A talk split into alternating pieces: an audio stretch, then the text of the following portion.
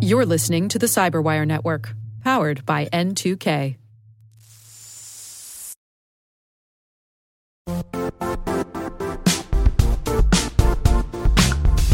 The IT world used to be simpler. You only had to secure and manage environments that you controlled. Then came new technologies and new ways to work. Now, employees, apps, and networks are everywhere. This means poor visibility, security gaps, and added risk. That's why Cloudflare created the first ever connectivity cloud. Visit cloudflare.com to protect your business everywhere you do business.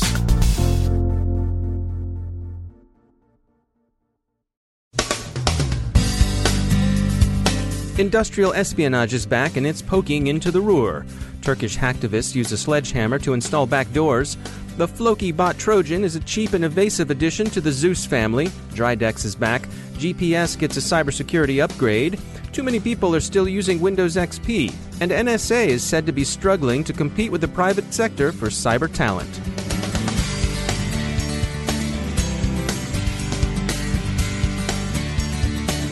I'm Dave Bittner in Baltimore with your CyberWire summary for Thursday, December 8th, 2016.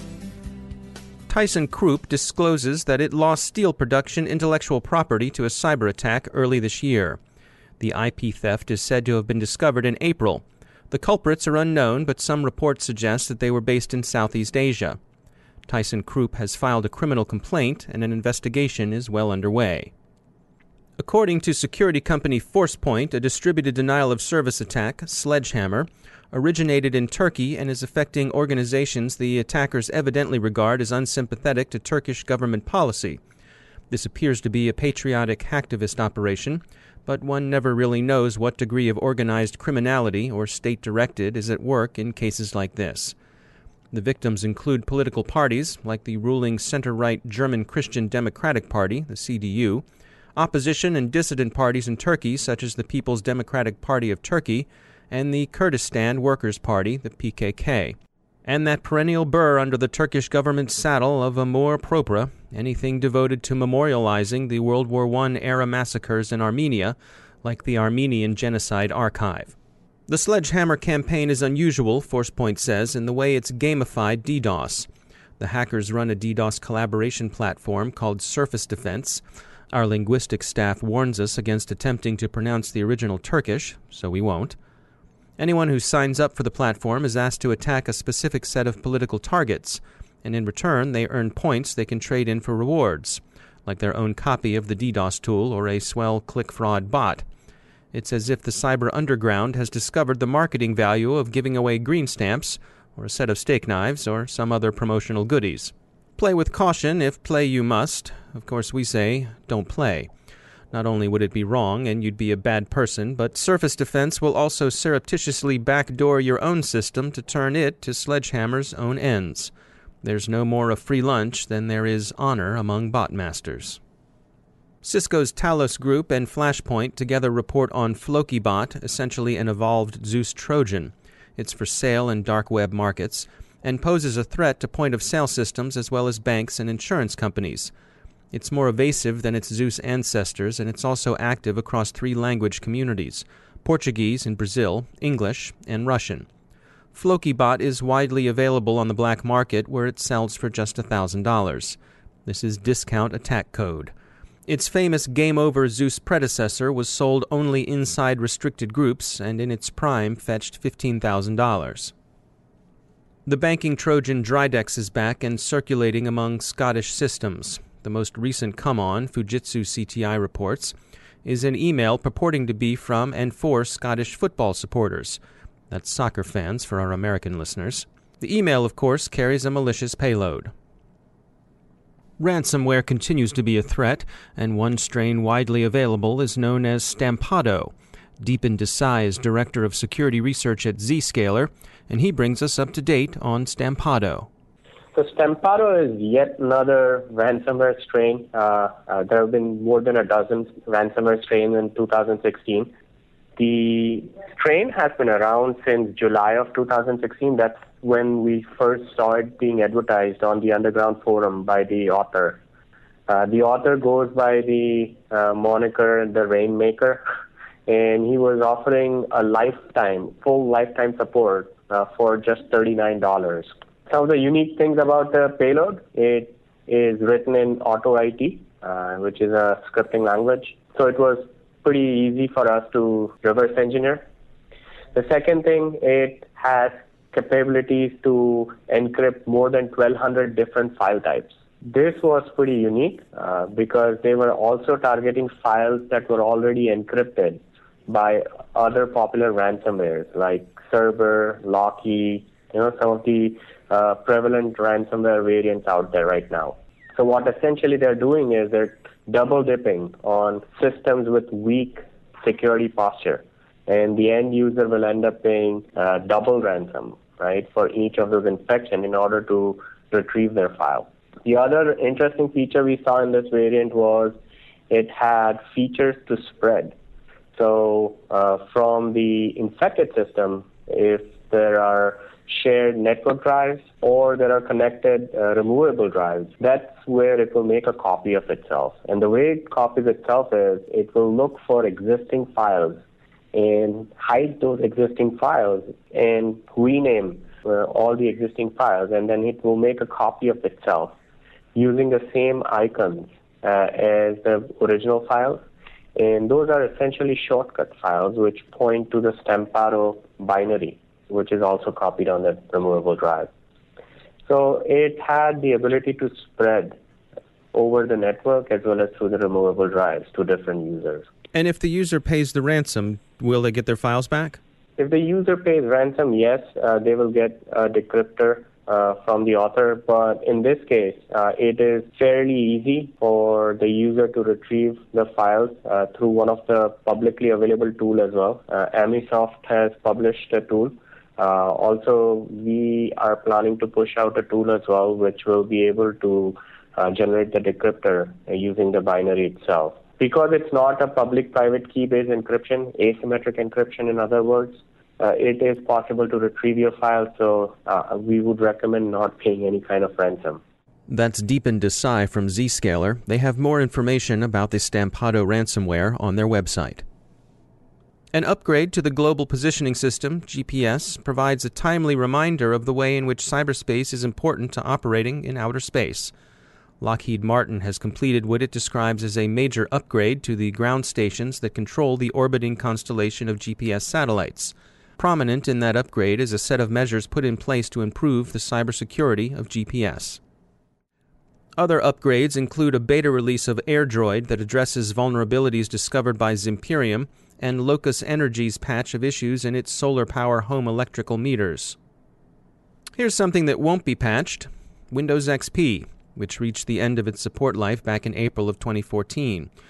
Yet, a study just released shows that 9 out of 10 National Health Service trusts in the UK are still using Windows XP. U.S. congressional Democrats and others continue to advocate bipartisan investigation of Russian attempts to interfere with recent U.S. elections. And finally, competition for cyber labor remains intense. The Daily Caller rather breathlessly says that the private market is demolishing America's premier spying agency, by which they mean NSA, Sorry, CIA and DIA, NRO, and GA for that matter. Former Director NSA Keith Alexander told a conference at the University of Maryland that the problem was the government's inability to compete with private industry on pay and low morale brought on by what he characterized as negative and unfair media coverage of the agency. Some signs of that competition may be seen in a job opening at Facebook, which is looking for an offensive security engineer. We read that as a honcho kind of call for a vulnerability researcher or penetration tester. But the Register has a different take on it. Their headline index suggests that Facebook's looking for a sysadmin who will tell help desk callers, Here's your new password, champ. Now go yourself. Well, we're a family show. But we really don't think the House of Zuckerberg is looking for someone who would recommend monogenesis. On the other hand, if they are, we hear Tay might be available.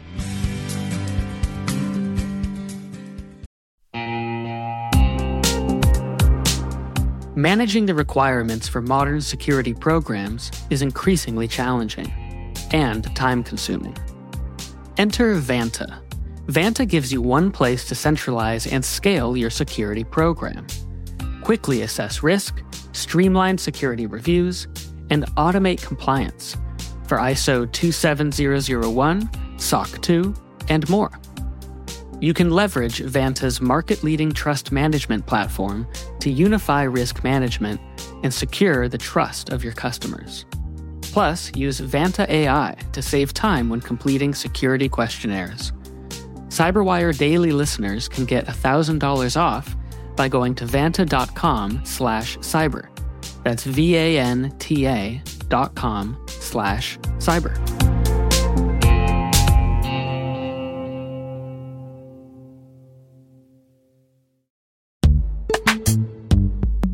In the dynamic world of enterprise security, identity architects and IT leaders face a major challenge. Growth by repeated acquisitions multiplies the complexity of everything. Multiple IDPs, MFA providers, policy engines that all need to coexist.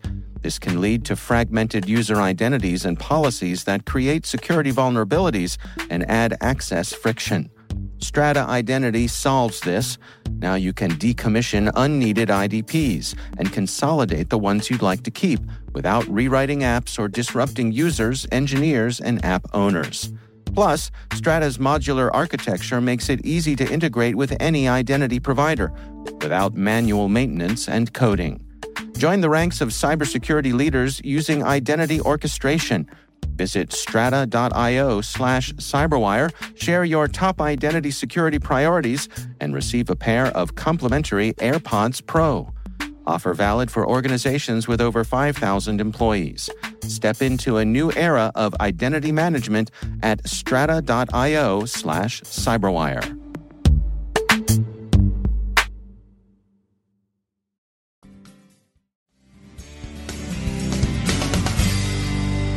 Joining me once again is Joe Carrigan. He's from the Johns Hopkins University Information Security Institute.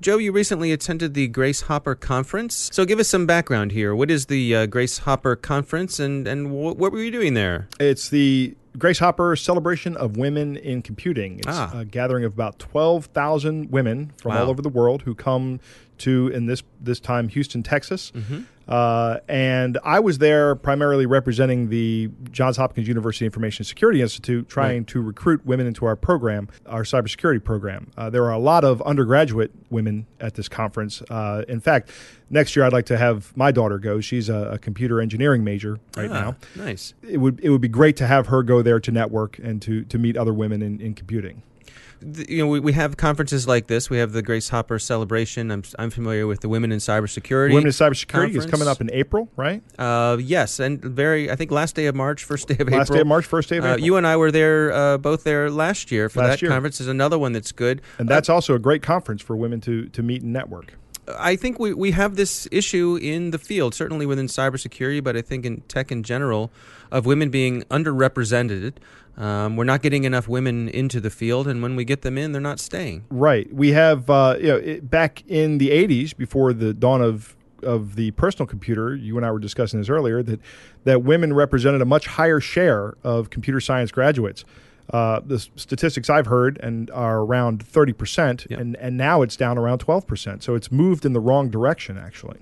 So I think you know the bottom line is I think uh, those of us who think this is important that this this type of you know that the diversity of, of both with women and minorities.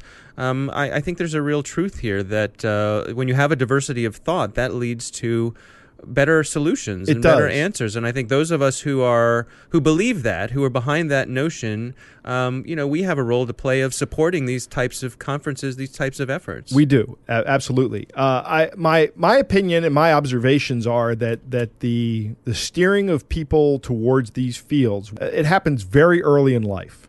It happens very early where these people start start having the the inclination towards engineering.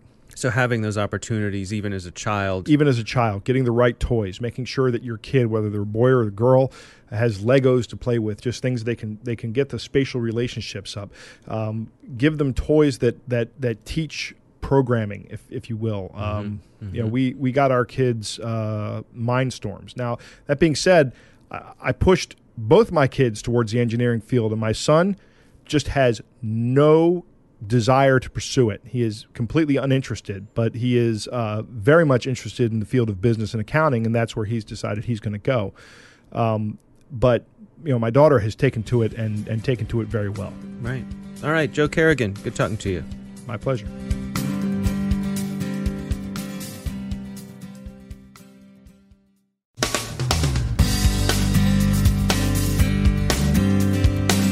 And that's the Cyberwire. We are proudly produced in Maryland by our talented team of editors and producers. I'm Dave Bittner. Thanks for listening.